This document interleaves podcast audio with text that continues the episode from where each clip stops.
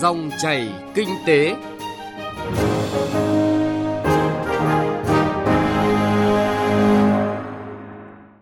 Biên tập viên Bá Toàn và Xuân Lan xin chào quý vị và các bạn. Rất vui được gặp lại quý vị và các bạn trong dòng chảy kinh tế hôm nay. Chương trình có những nội dung chính sau đây. Điều hành chính sách tài khóa kết quả 2023 và thách thức 2024. Các giải thưởng hiệu quả năng lượng mang nhiều ý nghĩa thiết thực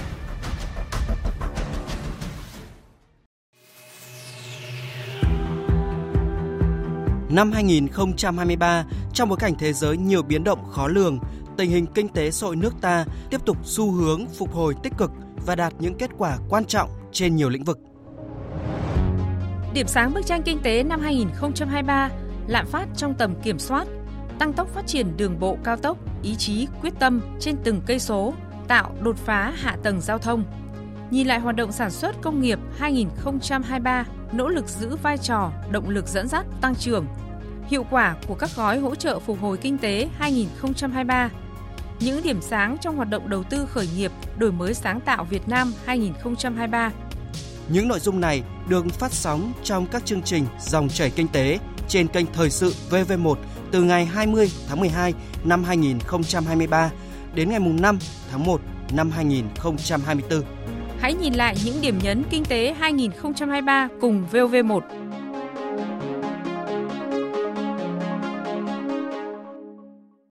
Thưa quý vị, năm 2023, nền kinh tế vừa nỗ lực khắc phục những tác động của dịch COVID-19, vừa phải đối mặt với nhiều khó khăn, thách thức mới phát sinh từ môi trường quốc tế cũng như nội tại nền kinh tế.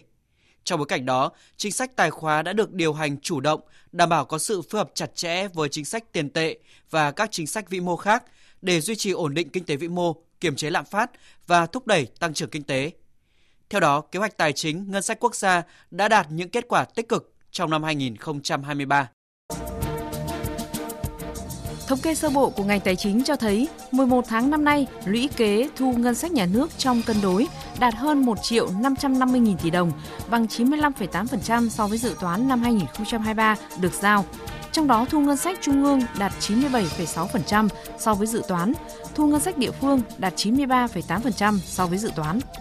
11 tháng qua, kiểm soát chi thường xuyên qua kho bạc đạt hơn 875.000 tỷ đồng, bằng 73,9% dự toán. Lũy kế thanh toán vốn đầu tư công kế hoạch năm 2023 cũng đạt gần 476.000 tỷ đồng trong 11 tháng, bằng 65,4% kế hoạch được Thủ tướng Chính phủ giao. Nhìn chung, cân đối ngân sách trung ương và ngân sách các cấp địa phương được đảm bảo. Bên cạnh đó, nợ công được kiểm soát chặt chẽ, bảo đảm nền tài chính quốc gia an toàn, bền vững và ổn định kinh tế vĩ mô. Theo đó, nợ công và nợ chính phủ bảo lãnh ở mức bền vững và ổn định quanh mức khoảng 36% GDP trong năm 2023, thấp hơn nhiều so với ngưỡng 60% được Quốc hội đề ra. Thưa quý vị và các bạn, theo đánh giá chung, điều hành chính sách tài khóa trong năm 2023 đã phối hợp chặt chẽ với chính sách tiền tệ, góp phần kiểm soát lạm phát và ổn định kinh tế vĩ mô. Tuy nhiên, thế giới đang đối mặt với nhiều thay đổi bất thường nên thách thức đặt ra đối với chính sách tài khóa trong năm 2024 là rất lớn. Do đó, chính sách tài khóa chủ động, linh hoạt trong ứng biến ngắn hạn nhưng luôn phải đảm bảo cân đối ngân sách và kỷ luật tài chính về dài hạn. Đây là nguyên tắc điều hành đã tạo nên kết quả tích cực của tài chính ngân sách quốc gia trong năm 2023 và cần tiếp tục thực hiện tốt trong năm 2024. Mục tiêu của ngành tài chính là đảm bảo chính sách tài chính luôn đi trước một bước, góp phần khai thông và sử dụng hiệu quả các nguồn lực tài chính phục vụ công cuộc phát triển kinh tế xã hội của đất nước.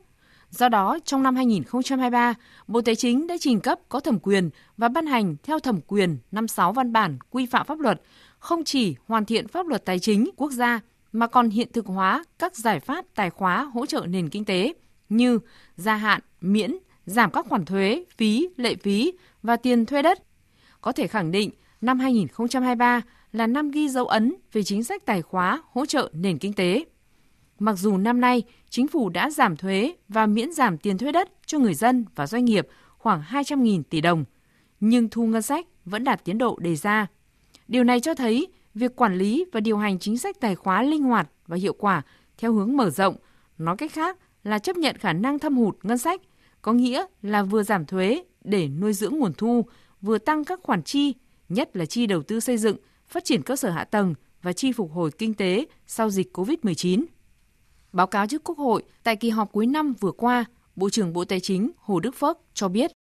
Ba năm vừa qua thì chúng tôi đã trình với Quốc hội và Chính phủ là đã giảm giảm các cái loại thuế cũng như là gói tiền thuế đất. Thế thì năm 21 thì giảm giảm được 132,4 ngàn tỷ, năm 2022 thì 233 ngàn tỷ và năm nay dự kiến khoảng độ 200 ngàn tỷ. Thì như vậy đây cũng là một cái nỗ lực rất lớn. Cái thứ hai sau khi chúng ta giảm thuế rồi làm thế nào để có tiền để tiếp tục giữ được cái cán cân tài khóa trong khi đó phải đưa vào trong cái nền kinh tế là 347 ngàn tỷ theo cái nghị quyết 43 năm 2022. Để đảm bảo cân đối ngân sách trong khi phải đáp ứng nhu cầu tăng chi cho phục hồi và phát triển kinh tế, Bộ Tài chính và ngành thuế đã đưa ra nhiều giải pháp như xây dựng trung tâm dữ liệu thuế và triển khai mở rộng áp dụng hóa đơn điện tử khởi tạo từ máy tính tiền. Đặc biệt, việc xây dựng cổng thông tin điện tử xuyên biên giới đã giúp ngân sách thu được gần 13.000 tỷ đồng. Những giải pháp này vừa hỗ trợ cho doanh nghiệp, vừa thu được những khoản thu tiềm năng mà lâu nay chưa thu được, đảm bảo sẵn sàng đầy đủ nguồn lực để thực hiện chi cho đầu tư xây dựng cơ sở hạ tầng và chi phát triển kinh tế xã hội của đất nước. Ông Trần Văn Lâm, Ủy viên Thường trực Ủy ban Tài chính Ngân sách của Quốc hội đánh giá. Đóng góp rất là tích cực và quan trọng của ờ, ngành tài chính nói chung và của các cơ quan trực tiếp là cơ quan thu thuế hải quan mới tạo ra được các cái nguồn lực thực hiện các cái chính sách tài khóa cụ thể nhất là hỗ trợ cho phục hồi tăng trưởng kinh tế sau ờ, đại dịch thực hiện các kế hoạch đầu tư công rất quy mô cũng như là các cái chính sách chi cho các cái lĩnh vực giáo dục y tế văn hóa tạo ra một cái thế ổn định vĩ mô một cách tổng thể không phải chỉ trên lĩnh vực tiền tệ mà kể cả về vĩ mô của nền kinh tế, các cân đối lớn của nền kinh tế, kể cả về an ninh quốc phòng, chúng ta cũng vững vàng hơn. Vị thế đất nước cũng cao hơn, vững mạnh hơn. Có được cái tiềm lực tài chính thì mới có thể thực hiện được các cái nhiệm vụ khác nữa và tạo nên cái thế vững mạnh của đất nước và được cái sự tôn trọng của cộng đồng quốc tế trên thế giới. Vậy nên trong bối cảnh tình hình quốc tế tiếp tục diễn biến phức tạp, cả ba tổ chức xếp hạng tín nhiệm quốc tế là S&P, Moody's và Fitch trong năm 2023 vẫn đánh giá tích cực về tín nhiệm quốc gia của Việt Nam. Mới đây, ngày 8 tháng 12 năm 2023, tổ chức xếp hạng tín nhiệm Fitch Rating tiếp tục nâng xếp hạng tín nhiệm quốc gia dài hạn của Việt Nam lên mức BB cộng với triển vọng ổn định, ghi nhận triển vọng tăng trưởng thuận lợi trong trung hạn. Một trong những yếu tố được Fitch đánh giá cao trong hồ sơ tín dụng của Việt Nam – là nợ chính phủ ở mức thấp hơn nhiều so với các nước có cùng xếp hạng BB. Cũng trên cơ sở nợ công quốc gia còn dư địa bền vững, chuyên gia kinh tế Trần Hoàng Ngân nhìn nhận. Cái nợ công hiện nay chúng ta đó là vẫn trong tầm kiểm soát, vẫn trong cái mức mà quốc hội quy định và chúng ta nằm ở dưới rất là xa bởi vì cái mức trần nợ công là 60% GDP nhưng mà hiện nay thì nợ công chúng ta khoảng 39% GDP như vậy chúng ta còn dư địa để chúng ta có thể tăng cái nợ công để mà hỗ trợ cho doanh nghiệp của người dân có thêm cái sức khỏe để phục hồi và giải quyết cái bài toán an sinh xã hội này và tôi nghĩ rằng là chúng ta cần hỗ trợ thêm nữa cái chính sách tài khoá. Theo nhận định mới đây của tổ chức xếp hạng tín nhiệm quốc tế Fitch, cùng với việc chính phủ Việt Nam sẽ tiếp tục thực hiện các chính sách hỗ trợ tăng trưởng và ổn định kinh tế vĩ mô, nền kinh tế lấy lại được đà tăng trưởng trong thời gian tới đánh giá chính sách tài khóa năm 2023 có những thành công, nhưng chuyên gia kinh tế Nguyễn Minh Phong cũng lưu ý những vấn đề đặt ra trong năm 2024. Thế giới cũng như Việt Nam vẫn đang trong cái giai đoạn khá trì trệ của hậu Covid, mặc dù Việt Nam vẫn là điểm sáng về kinh tế và năm sau cũng sẽ là như vậy. Thì chúng tôi cho rằng là năm sau chúng ta phải hết sức lưu ý tới tình trạng hao kiệt nguồn thu đấy hay là xóa mòn nguồn thu và cân bằng được ngân sách chúng ta cần phải có những giải pháp quyết liệt theo cái hướng chống các hoạt động thất thu thất thoát ngân sách. Cái thứ hai nữa là phải tiếp tục mở rộng cơ sở thu thuế theo cái hướng là bao quát đầy đủ hơn các nguồn thu và sử dụng linh hoạt các chính sách thuế để định hướng sản xuất tiêu dùng theo mục tiêu và từ đó làm tăng thu ngân sách. Bên cạnh đấy nữa là chúng ta cũng mở rộng nguồn thu thông qua việc cải thiện môi trường đầu tư, kích thích tự do kinh doanh và khuyến khích các mô hình đầu tư mới để từ đó có thêm những nguồn thu mới. Bộ Tài chính cho biết trong thời gian tới, việc hoàn thiện thể chế tài chính sẽ tiếp tục gắn với cải cách thủ tục hành chính, tạo thuận lợi cho người dân và doanh nghiệp. Về nhiệm vụ tài chính, ngân sách quốc gia, bên cạnh việc triển khai đồng bộ các giải pháp nhằm thu đúng, thu đủ về ngân sách, sẽ tiếp tục triển khai hiệu quả các giải pháp tài khóa hỗ trợ người dân, doanh nghiệp. Bộ trưởng Bộ Tài chính Hồ Đức Phước nhấn mạnh sẽ tiếp tục thực hiện tốt nguyên tắc điều hành chính sách tài khóa chủ động, linh hoạt trong ứng biến về ngắn hạn, nhưng tuân thủ các nguyên tắc cân đối ngân sách và kỷ luật tài chính về dài hạn. Đây là cơ sở để sẵn sàng ứng phó với tình hình bất ổn, bất định và bất thường của kinh tế thế giới hiện nay.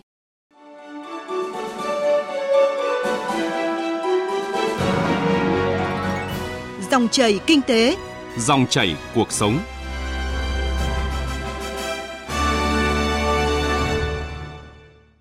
Xin chuyển sang một vấn đề kinh tế đáng chú ý khác. Thưa quý vị và các bạn, đã có 12 doanh nghiệp công nghiệp được vinh danh giải thưởng hiệu quả năng lượng trong công nghiệp năm 2023. 10 thương hiệu được trao cúp người dẫn đầu với 103 sản phẩm được chứng nhận giải thưởng sản phẩm hiệu suất năng lượng cao nhất. 15 công trình được lựa chọn trao giải giải thưởng hiệu quả năng lượng trong công trình xây dựng năm 2023 và 25 cá nhân cũng được vinh danh có thành tích xuất sắc và tốt trong công tác quản lý năng lượng tại doanh nghiệp.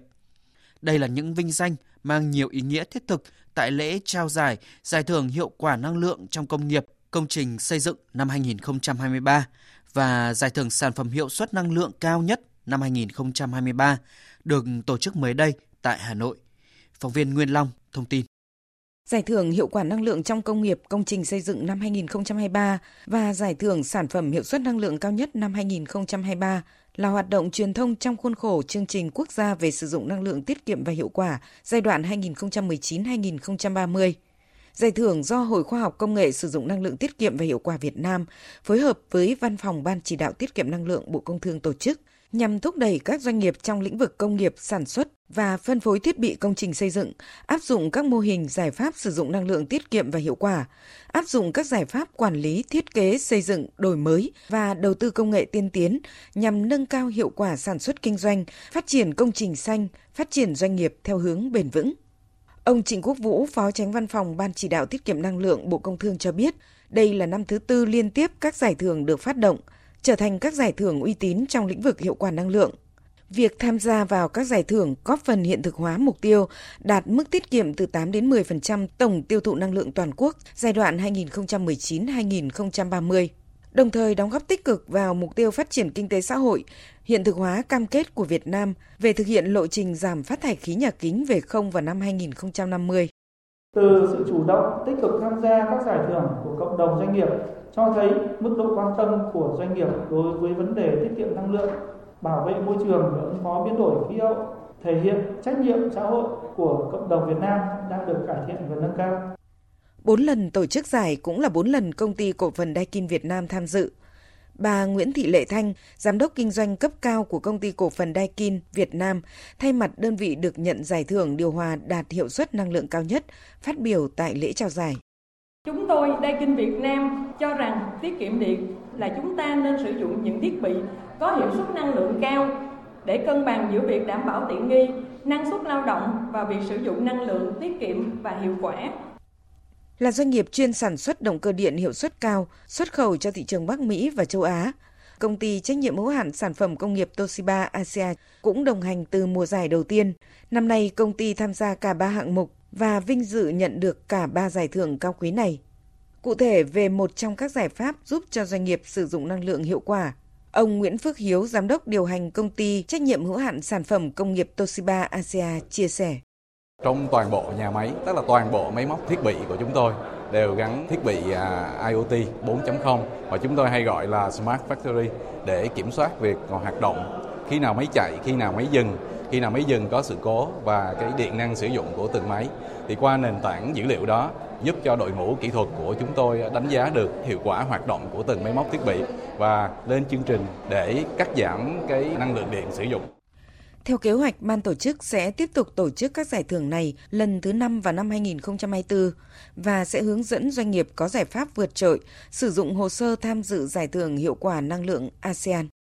Quý vị và các bạn vừa nghe một số thông tin về việc vinh danh những hoạt động mang ý nghĩa thiết thực qua các giải thưởng hiệu quả năng lượng. Và nội dung này cũng đã kết thúc chương trình Dòng chảy kinh tế hôm nay. Chương trình do biên tập viên Trung Hiếu và nhóm phóng viên kinh tế thực hiện. Xin chào và hẹn gặp lại quý vị và các bạn trong các chương trình sau.